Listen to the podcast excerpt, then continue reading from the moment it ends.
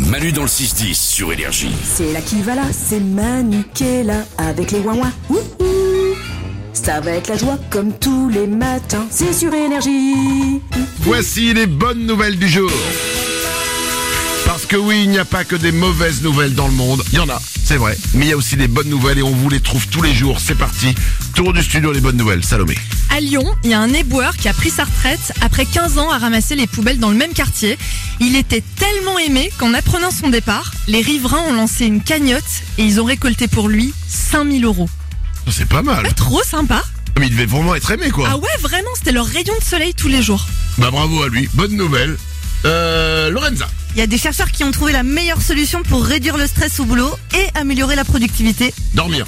Alors non, c'est d'avoir son animal de compagnie près de soi. Je peux poser une question Oui, Hier, tu nous as pas parlé de ça aussi déjà si Chaque jour mais j'essaie de t'insuffler Non, mais l'idée c'est. petit À un moment, c'est petit, pas. Mais c'est pas discret, quoi. Hier, attends, c'était quoi hier Tu nous as parlé de quoi Je sais plus. Elle voulait une règle de Ah bureau. oui, parce que hier on, on imaginait si on avait des, on pouvait mettre des nouvelles lois de bureau, des nouvelles lois sur le lieu de travail, et elle nous a dit amener son animal de compagnie. Et ce matin, discretos dans les bonnes nouvelles, t'imagines la nana, ça- elle passe ses nuits à essayer de trouver des infos sur les animaux au boulot, quoi. C'est pas fini, Un Manu. jour, elle va venir avec son chat, elle va nous dire Bah quoi, je comprends pas, vous m'aviez dit que c'était ok. Mais on n'a pas dit que c'était ok.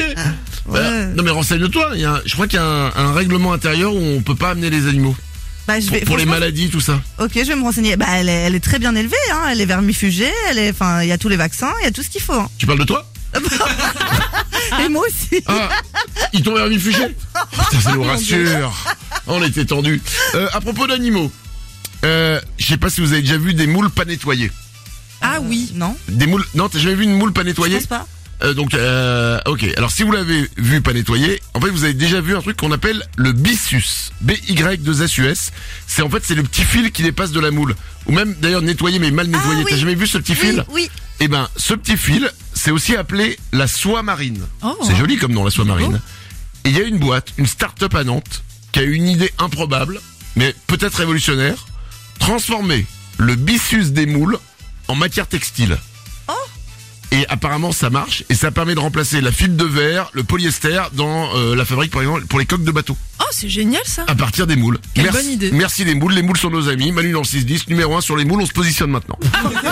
Manu dans le 6-10. C'est Manu tous les matins qui sort tout juste de son bain, se secoue le bas des reins et fait ouin ouin. Énergie.